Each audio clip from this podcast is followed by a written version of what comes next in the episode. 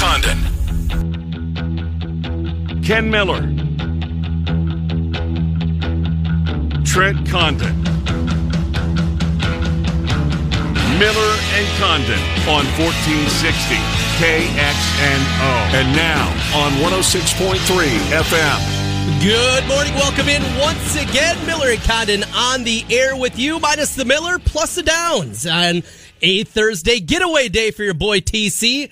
I'm off to Scottsdale this afternoon for some sunning and funning, a little golf. But before that, we got two hours of sports talk radio for you here with myself, Andrew Down, sitting in for the first segment, and a whole host of guests. We'll get into that on the BMW Des Moines guest list. AD, what's happening across the glass? Oh, not much. Glad to be here again. Thanks for having me. I'm I'm a little jealous of you, but you know, it's it's needed. I, I'm ready. for sure. I'm ready Yes. to get away. I feel like the, the the first vacation, you know, like real vacation. I know like people have done trips. We drove out to Colorado Mm-hmm. Yep. last summer, things like that. But uh, my wife and I, at the end of this month, are going on our first kind of getaway in, in well over a year now.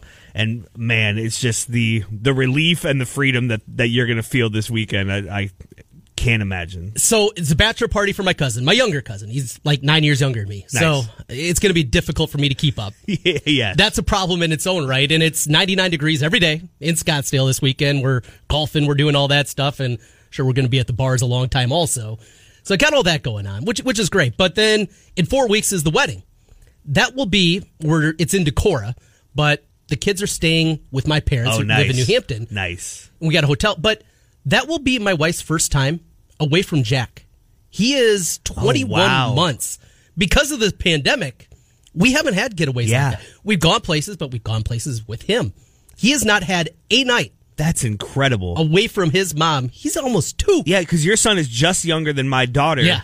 And yeah, like my, my wife's in a similar situation, but we have had, you know, more recently had some weekends where we've been able to get away Mm-hmm. uh, with parents in town here. And so that's incredible. Almost two full years without a night away from your child.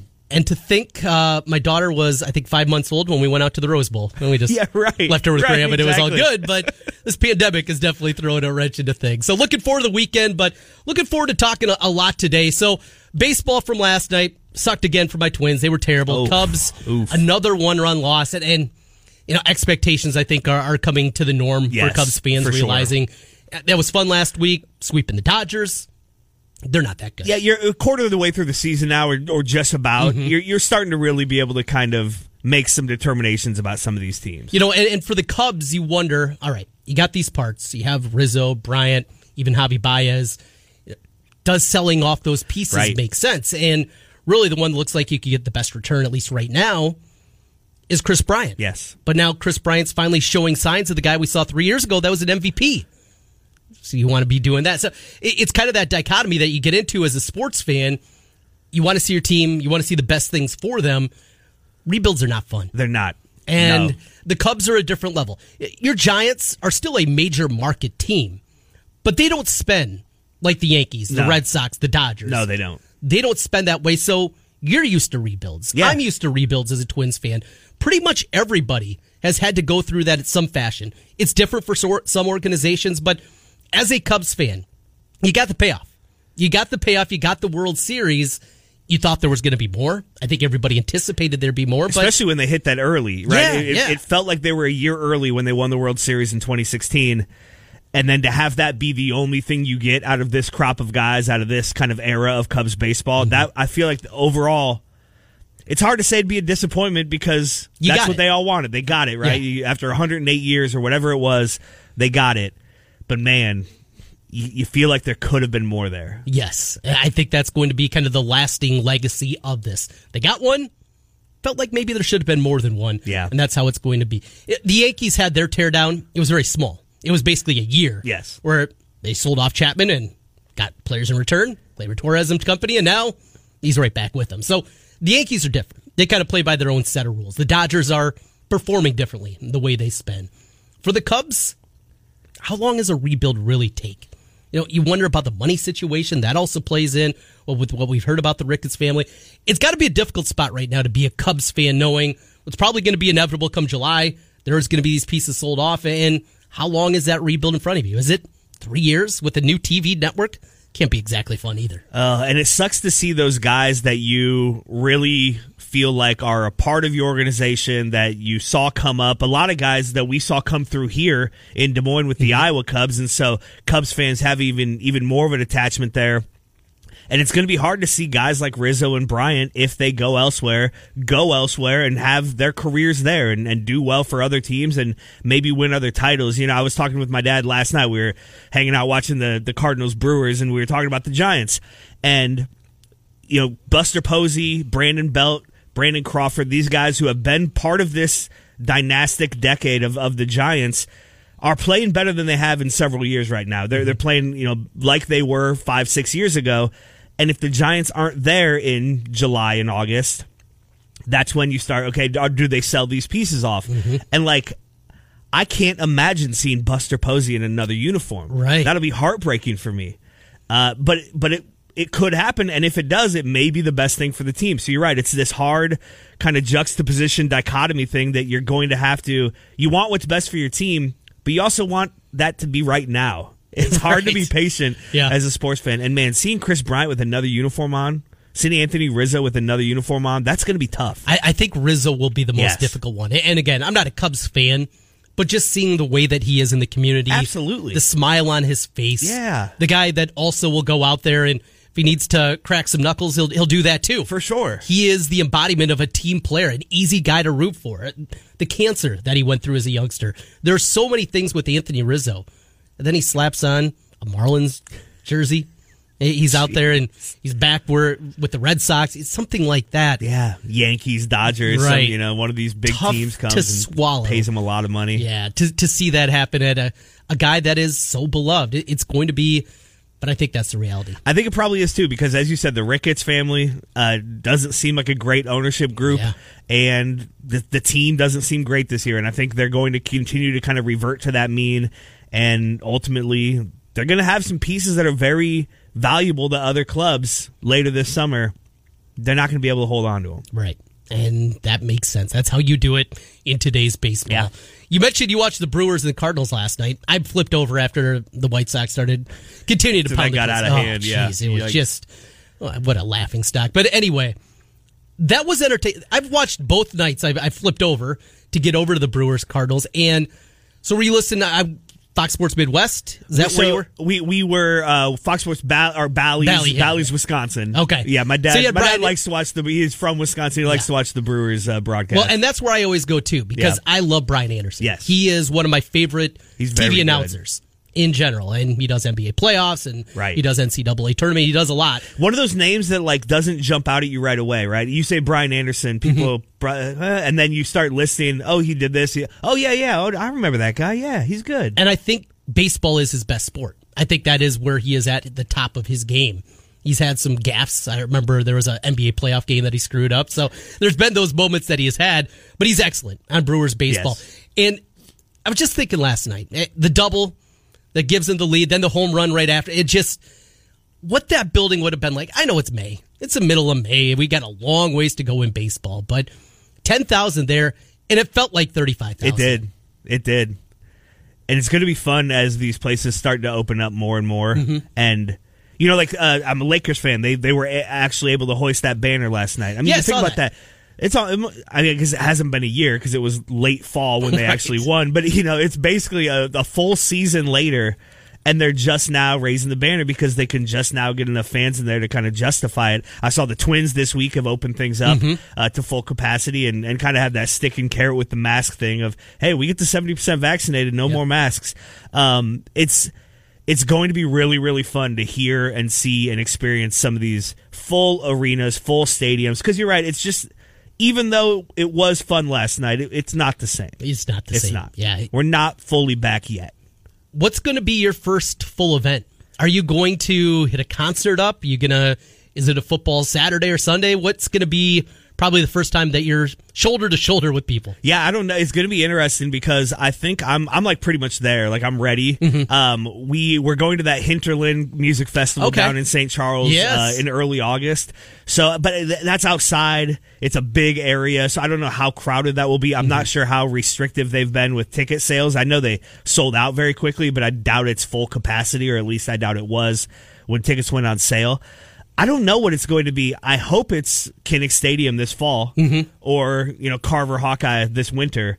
Um, because really, a, a full, I, I almost don't, I almost wouldn't want to go back to Kinnick if it was not going to be the full experience. Right. And I'm sure Iowa State fans who were able to go to Jack Trice last fall enjoyed it and are glad they were able to. And I think it's cool that they were able to and all of those things.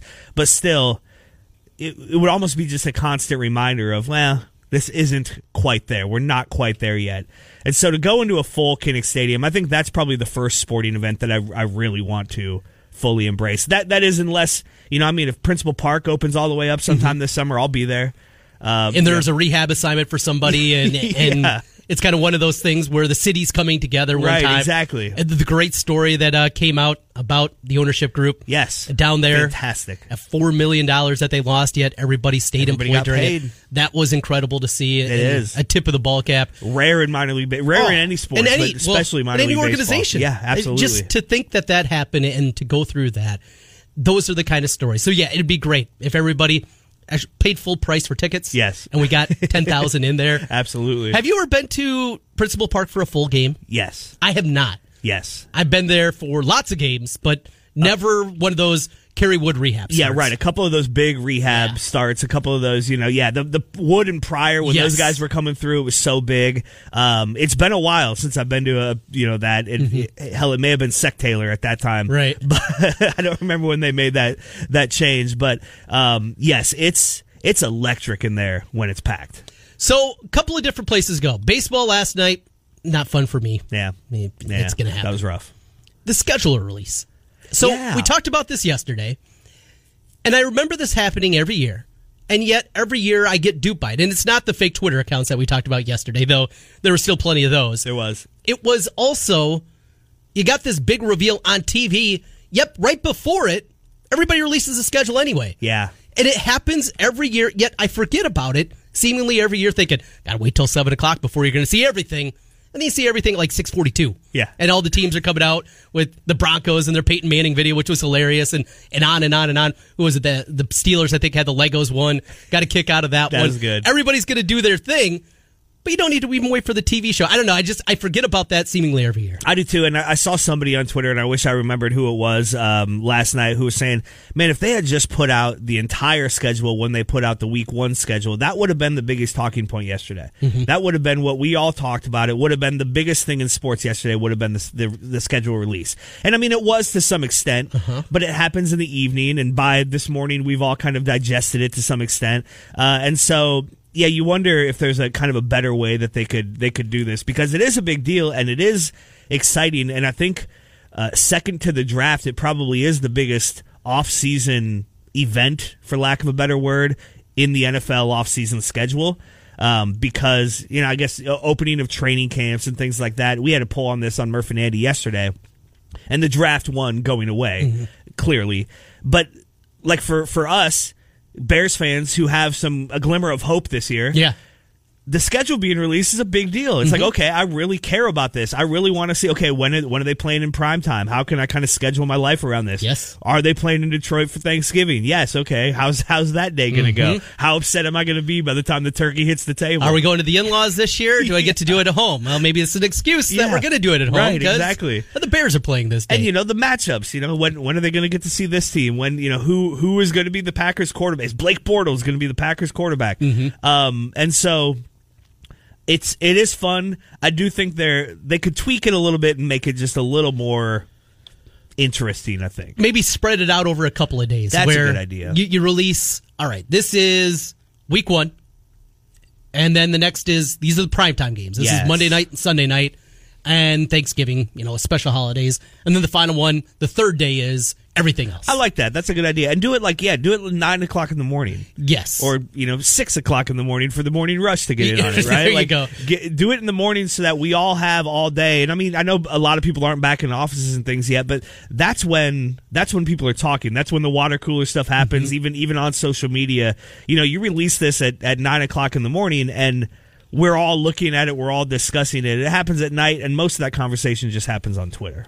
That that is very true. I understand they want to make it a TV event, For sure. and I'm sure when we see the numbers next week, TV wise, they're going to be through the roof. Yes. we're releasing a schedule, but that's the power of the NFL. It is. and, and they're the only ones that can do it. I do like that thought though. Week one, mm-hmm. just give us that because then because that's, That's a day of fodder. Yes, it is. And then the primetime game because I mm-hmm. was thinking, you know, do they do four weeks at a time? But no, I think you're right. Primetime games, mm-hmm. give us all those, and say, oh, okay, wow, this is this is because that there there's a little bit of that which is, oh, here's who they think is going to be good. right, Right Yep. here, here are the matchups they think that are going to, to be important, um, and then yeah, give us the rest, and, and we can all kind of digest it. I like that. That makes sense, and the NFL is always looking to extend that calendar any Yes, way possible, and that's an easy way to do it. Takeaways from you, Bears, or anything else from the schedule? Anything jump out to you? It it seemed pretty manageable at least early for the Bears. So Andy Dalton can do his thing, win a couple of games, and then go to the bench, right? Yeah, I think that's probably right. I, I- you know, you kind of wish that bye week was a little earlier if, if you think that's the time when they're going to make the change to a Justin Fields.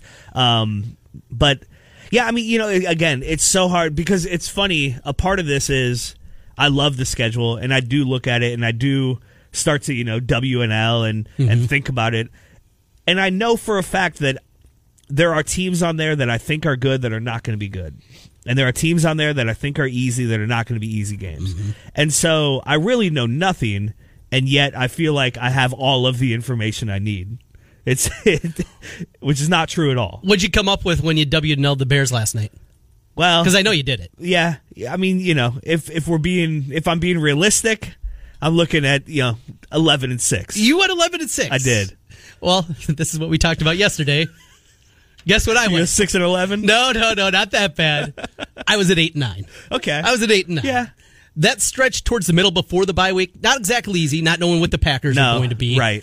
But you're exactly right. And this is the NFL. And this is just the way football is at the professional level.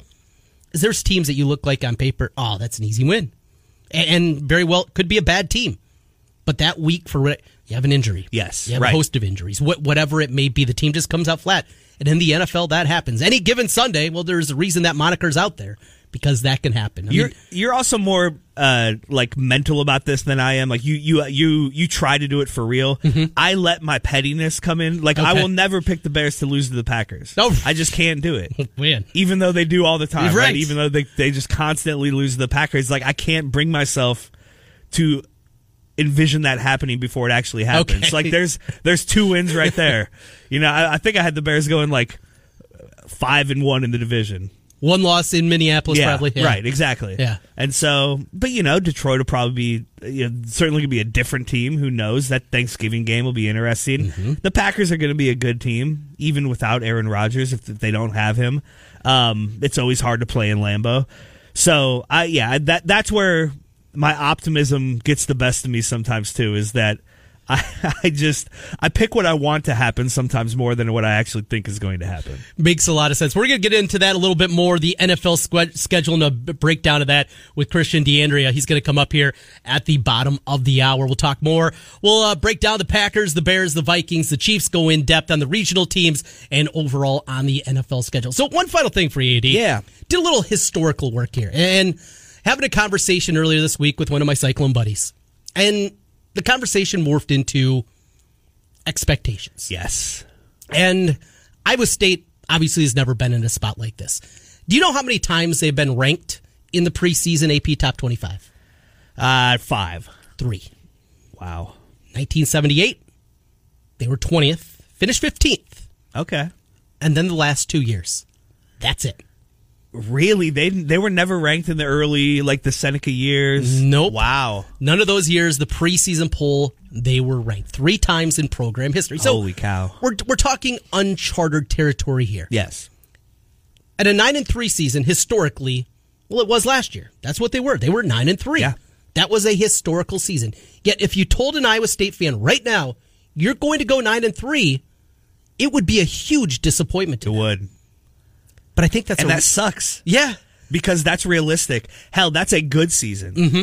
it is. Even with the hype, even with everybody coming back, I mean, the way and Chris Williams and I talk about this a lot. Matt Campbell and Kirk Ferentz and the similarities between them and kind Yeah. of their philosophies. And I think that's a good thing for Matt Campbell, and I think it's a good thing for Iowa State. I think it's a dangerous thing for Iowa State fans because after 22 years of watching Kirk Ferentz football, I know that every season could be seven and five or ten and 2 Mm-hmm. Every season. Sure, things change and, and players come and go and schedules change, but it's a handful of plays that determine seven and five or ten and two. And a lot of that isn't in your control. It's breaks, it's calls, it's little things here and there. It's a uh, you know a a. It's it's Texas missing a field goal to win that game, right? It's a kick Some- return yeah. by Kennedy Yes, Nwangwu right to come back and beat Baylor. Yeah, Baylor too. Yeah. Uh, some some seasons everything goes your way, and it's magical, and you go twelve and zero, right? And some seasons you have a really good team, and things don't go your way, and you're eight and four playing in the Outback Bowl again, and it's that's a hard pill to swallow, especially when you have to swallow it year after year after year. And I think that's where Iowa State is right now. The wild thing, the historical nature of this, and us as Iowa fans, we know this very well on the football field. Iowa has never lived up to expectations that have been this high. Every time that they've been ranked, even in the top 15 level, they have not ended at that level. Every single one, at least in the recent history, the last 40 years, going back to the beginning of the Hayden era, they have never reached the expectations of that kind of season. Nope. Even 1985. At 1985, they win, go to the Rose Bowl, they win the Big Ten that year, ranked number one for a long stretch of the season. Here's the thing. They were preseason number four that year. Right. And they finished 10th. Right. And you can look at that as a disappointing year. And certainly people that were at the Rose Bowl will tell you that was a disappointing performance. Yes. With all the fumbles from Ronnie Harmon and everything that happened there. And that's what you get into. And you're right. The margins for everybody short of the Bamas and Clemsons and Right. Ohio States of the world, it's razor thin. And the great thing is when when you play the style that these guys coach, you're not going to get blown out very often. You're going to be in just about every game, and you mm-hmm. can look at your schedule almost every season and say, "Hey, I feel good about this." But every game's going to come down to just a handful of plays, and Iowa State has been on the right side of those plays a lot recently, mm-hmm. and on the wrong side of those plays a lot historically. And it's just you just have to hope it all comes together in one year. And the odds are that it's not going to. Like the odds are Iowa State's not going to win ten games this year. Even though I think they're good, Yeah. very good, and and maybe will be favored in ten of their games. The the chances of that actually happening are just low. the difference is Iowa State the last two years where they finished in the top 10 as opposed to the year before. Right. They lost the close the, the two point conversion against Oklahoma. A play is easily made. Yes. And this is a completely different season. The, the close loss they had to Oklahoma State, of course, the Iowa game. Yeah.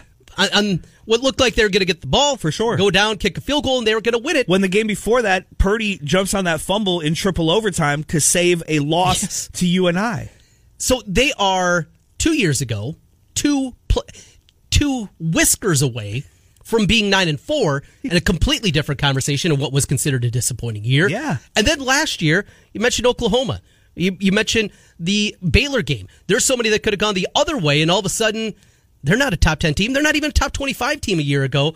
Coupled with a loss to Louisiana in the non-conference, and people are saying Matt Campbell's all right, but is he the guy that's going to get them over the hump? Right. That is what the difference is. And it's difficult to do. Expectations. I get it. As a fan, if you want to have those expectations, do it. Maybe it's my nature, but I just say I look at the historical context. You know, I'm kind of a nerd when it comes to that kind of stuff. And I, I like looking back and to see that and to know as a fan of a program of very similar stature, it's tough. It it's, is. it's really tough to get over and to do that on a consistent basis. It, it really it really is, and and you have to. It's again with the injuries and just you just never know what you're going to be facing in a given week. You know, we can we can look at Iowa's schedule, like for Iowa this season. You can look at their schedule, and again, like the NFL, you think you know which teams are going to be good. You think you know, but like last season for Iowa, and I know it was a weird year, but you thought that stretch with Penn State and Michigan State, like, oh wow, right. these first couple games, you know, Northwestern Purdue, we'll get through that, and then comes the hard stretch of the season, and it was the exact opposite. You lose those first two games, you win six in a row, uh, and so it's just have have expectations, have hope. I'm optimistic. Be optimistic, right? You want to you want to dream that your team's going to make the college football playoff this year. Have at it. don't be devastated when it doesn't happen because it's probably not going to happen. And and like if a loss to Iowa in week two is going to ruin your season, Mm-hmm. like brace yourself, man, because that's going to be a close game. Yeah. it's going to be a good game. You and I's not going to be a pushover. No, week they never are. And you go on and on and on. And the Big 12 last year, I didn't think it was a great conference. No, It's going to be better. it is. Texas Tech's going to be better. Oklahoma State's going to be, I think, they lose, and who knows what goes on with Gundy. Some people think Oklahoma's the best team in the country. I think that's a little silly, but that's how good this conference has a chance to be. A couple of swings, eight and four, might be closer to reality. I think nine and three is probably where I would pick Iowa State. Yeah. and I think that's a good season. I think you should be happy about that. But you're right. It's go that even that is going to feel like a disappointment. Tough place to be. It. Expectations and maintaining and living those expectations. Hey, maybe they'll go eleven and one, and Yeah, shut us up. Be great. Yeah. Yeah. Take that, Hawkeye homers, right? AD, hey, it's been fun the last couple of days. Thanks for giving me time. Thank you, man. Enjoy yourself. Oh, I, that will be no problem. Going to enjoy myself here for the next 90 minutes or so talking more sports. We got NFL schedule conversation coming up here on the other side. We're going to be talking NFL schedule week one and all throughout with Christian D'Andrea from SB Nation. We'll follow that up, go a little deeper into the Cyclones. Dave Sproul will stop by his normal weekly spot here on a Thursday. We'll go to Vegas then at 11.05 on the BMW Des Moines guest list as Chris Andrews will stop in from the South Point Casino, the sports director there, and finish it up with Tom Kakert, HawkeyeReport.com here on a Thursday. Time for a keyword. Let's do it right now. Try to give away a thousand dollars. Your chance right now at KXNO.com. Just enter the keyword budget. KXNO.com. Your chance to win a thousand dollars. That's budget. Your chance to win. KXNO.com. Quick timeout. Back with more on the other side, talking NFL schedules, Chiefs, Bears, Packers, Vikings, and more when we come back. and their families. Ken Miller, Trent Condon, Miller and Condon on 1460 KXNO and now on 106.3 FM. This is KXNO.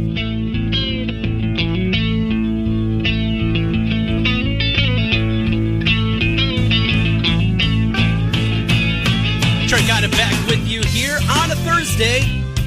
1035 as we take you till noon. Murph and Andy come your way at 1 o'clock, followed by the Sports Fanatics here this afternoon.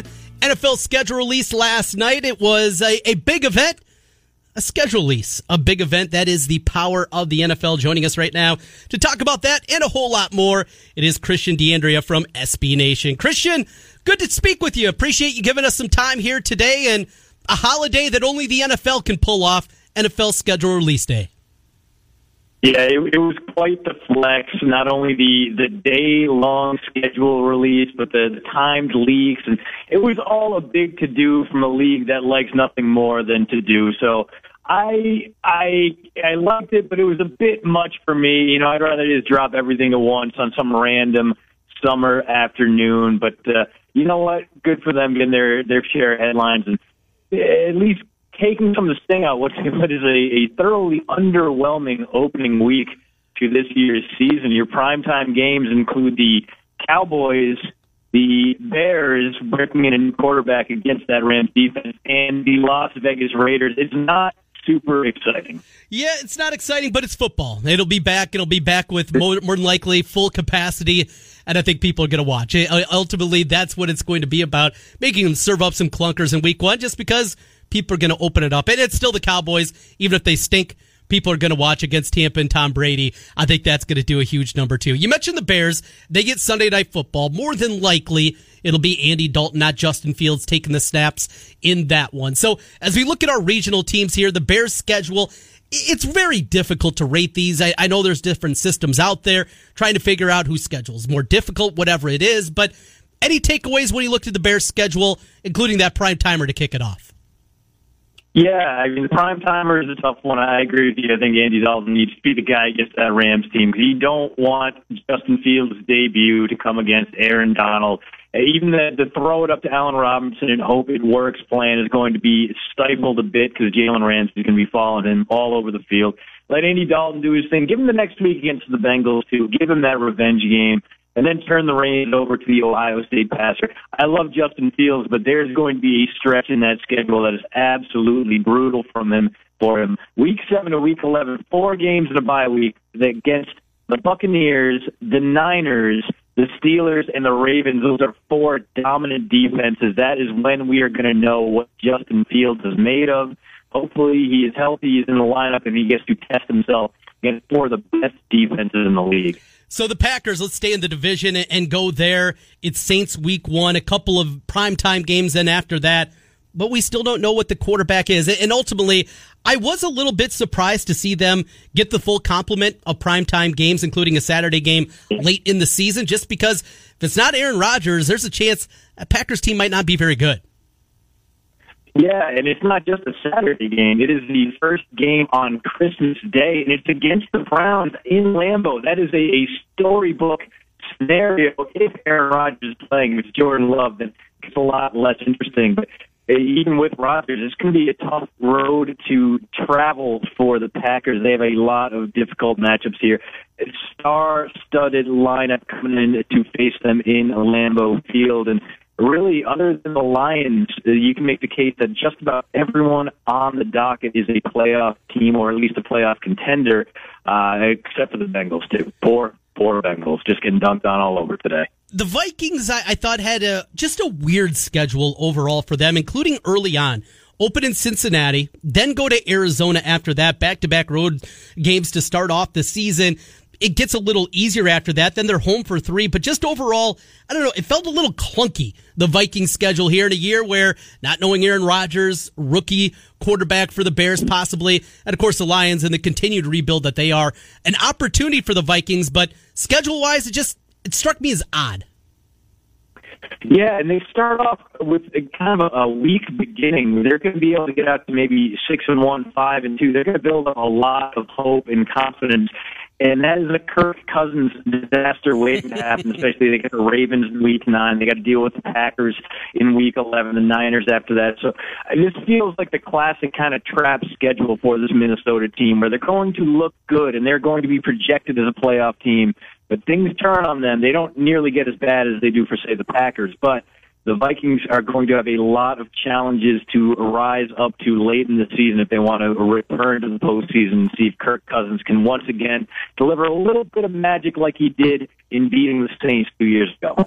Christian D'Andrea joining us, SB Nation, taking a look around the NFL schedule release. Let's finish up here for our regional teams, go south to Kansas City. The Chiefs, after another Super Bowl, this one in a losing effort against Tampa. There's, of course, uh, the concerns that happened there. We know historically teams coming off a Super Bowl loss that tend to take a dip back.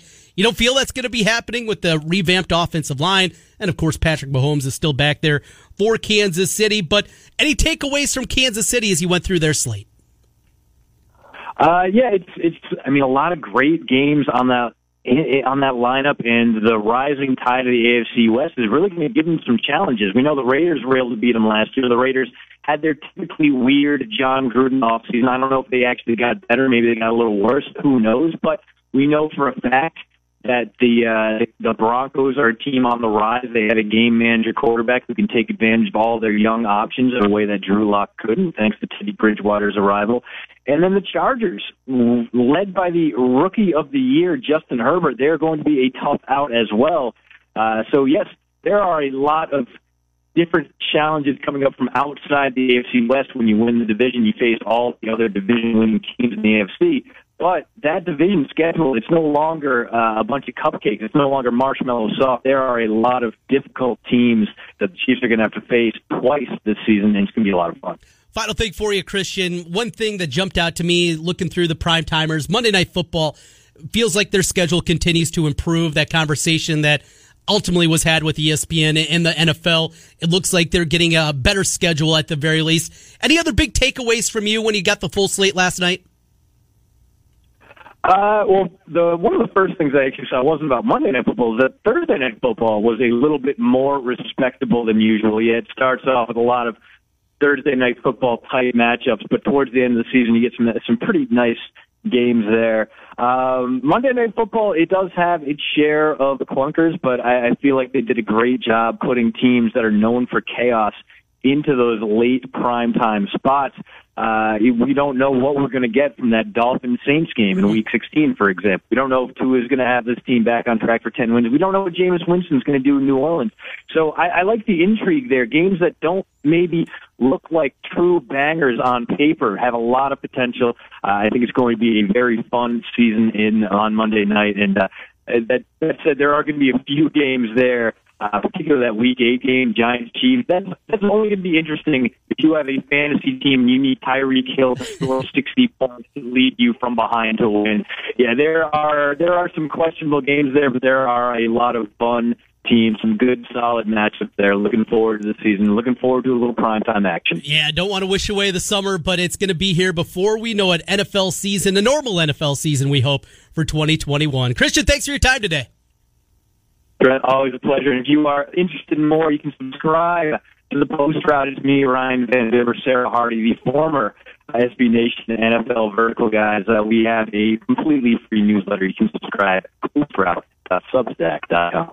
Awesome. Thank you so much, Christian. Great stuff from him. And, and Ryan Van Bibber, who helped us out in the past, is uh, moved away from the NFL side of things a little bit. He uh, handed us Christian's number. A little funky on the phone line there. Had to drop it a little short with him. We'll hopefully clear that up in the future. Christian does really good work, and you can find him also on Twitter. Have that snacked up on our Miller and Condon page. You can find him over there. Final timeout of the hour. We'll come back and talk some Cyclones. Dave Sproul going to join me. We'll talk with Dave a little bit about the upcoming offseason for Iowa State. You look back at what has been done, what is can be done now in the offseason for football building. The roster is set for basketball. What does that mean?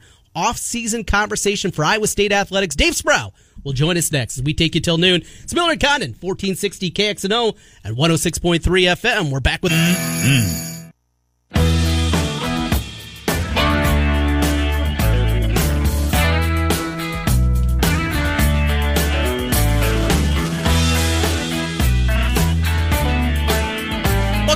Miller and Condon continues 1460 KXNO 106.3 FM. Trent running solo here today. Ken will be back on Monday, as will I. Emery Songer will be in tomorrow, manning the ship from 10 till noon. Excited to hear what Emery has in store for you tomorrow on the program. Right now, we're going to talk some Cyclones with Dave Sproul, also a Twins fan like myself. And uh, before we get into the clones, Dave, a chance to lament for you that team stinks. How frustrating. You were up there when it was still hopeful. They're playing Seattle a couple weeks ago. Why do we get excited about this team? Why, why do we have any hope at all?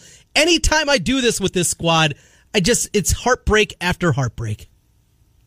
Yeah, I, I know exactly how you feel. But the thing is, the last couple of years, you know, with Falvey and Levine there, and they've done a really good job of, you know, kind of rebuilding season after season and putting together the pieces to, to make them competitive. And seems like every kind of off-season acquisition they've made has, has fallen flat, especially in the, the bullpen, uh, which has been just an absolute disaster. So, uh, you know, on the one hand, there was a lot of reason to give those guys uh, the benefit of the doubt uh, going in and rebuilding the bullpen again and, and going out and making some signings. But unfortunately, it just it just hasn't worked out in any way so far this season. And yeah, it's it's rough to kind of have to throw up your hands and realize that at this point in the season, there is very little chance uh, of uh, hope of making the playoffs. Yeah, it's a difficult spot to be, and there's a lot of baseball. There's a lot of summer in front. That means, well, just more activities and more work we can do trying to figure out Iowa State football and basketball. So let's go there. And I want to go. Speaking of expectations, we were talking about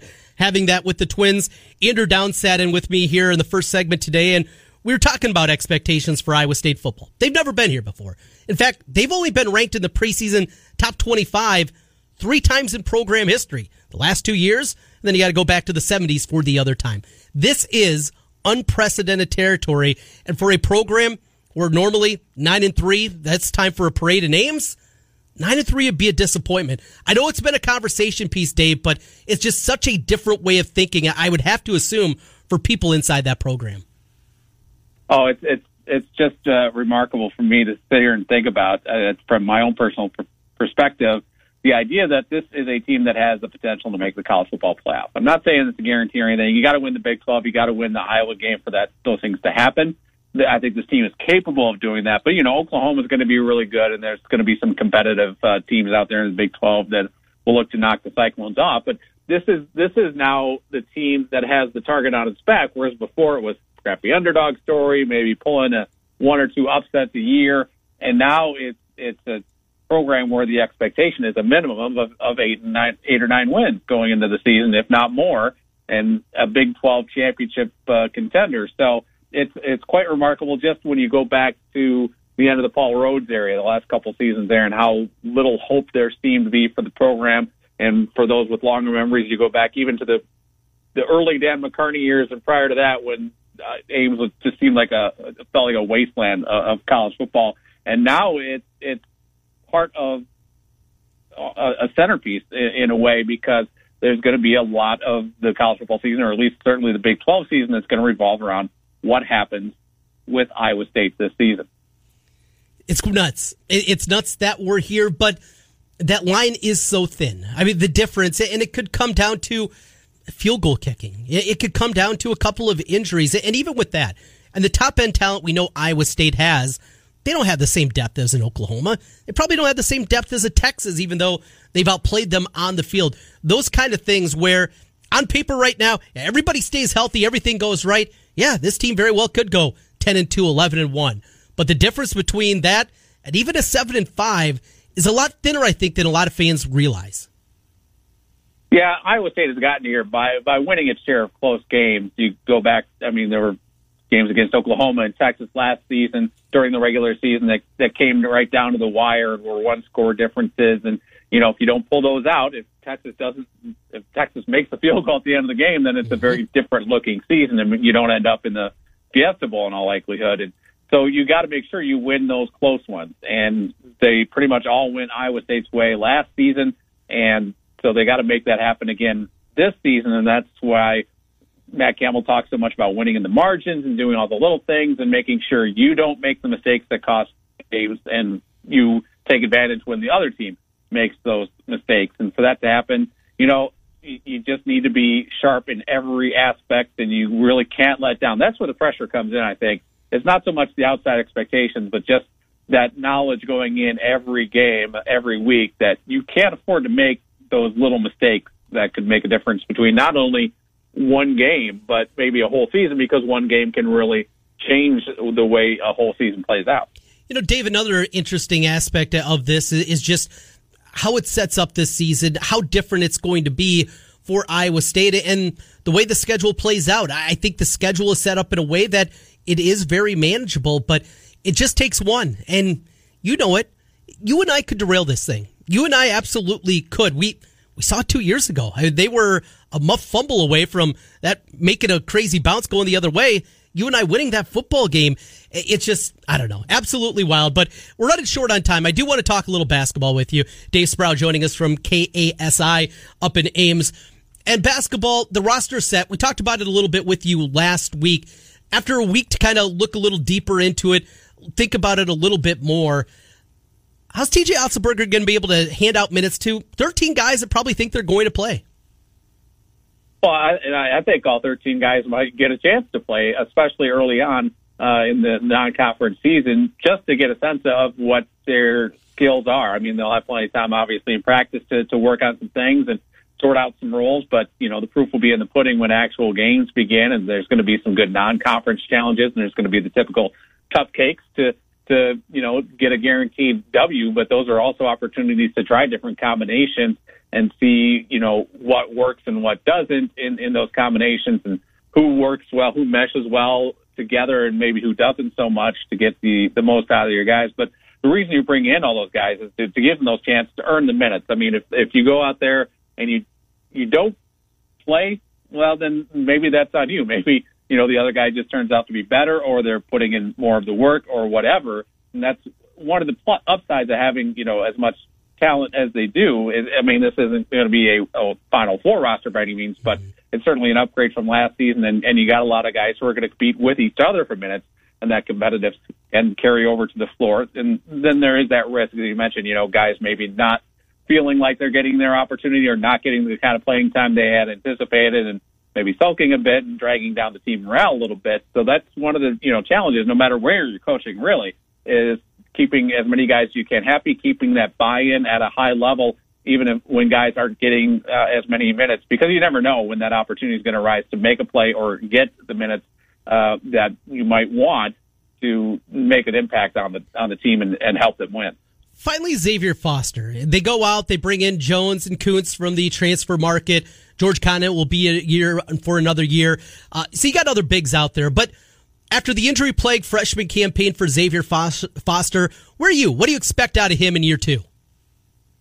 Well, Foster, the thing, one of the interesting things about you know his fit on the team is that he is a unique player in a sense that he has a combination of size and quickness and athletic ability that nobody else on the roster has. You have some guys with size, but maybe not the same kind of quickness and footwork that Foster has. You got guys who can, with some length, who can step out and shoot. And Foster is going to be more of a back to the basket kind of player, or you know, points in the paint kind of guy. But given that athletic ability of his, uh, there's, there's no reason if he is healthy to think that he won't be a major contributor, probably a starter and uh, a guy who can, you know, if healthy, live up to that kind of potential that he he came in with, and get, you know, he's got the chance now to really get that injury behind him. He had the surgery that cost him miss all almost all of last season, but in the long run, you know, that was the smart move um, to you know get him healthy and give him a good future with, with Iowa State. So you know, a lot of a lot of uh, the season and the success of Iowa State will likely hinge on his availability and his development as a player. But he certainly seems to have all the athletic skills and uh, the right attitude that uh, the coaches seem to like in, in a guy. Dave Sproul, KASI, 1430 on the AM dial in Ames and Story County. Dave, as always, good catching up. Don't let those twins get you down too far, all right? I'll do my best. I appreciate the time. Dave joining us as he does on a weekly basis here. Always good to catch up. Hour in the books, one more to go